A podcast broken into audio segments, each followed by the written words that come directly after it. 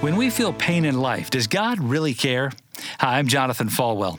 There have been many moments in my past where I've experienced great pain moments of loss, moments of disappointment, moments where others have attacked me.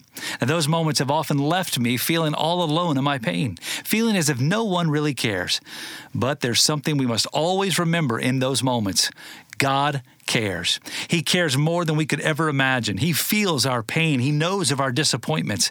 He sees when others attack, and He will always be there to pick up the pieces. Psalm 6, verses 8 and 9 say, For the Lord has heard the voice of my weeping. The Lord has heard my supplication. The Lord will receive my prayer.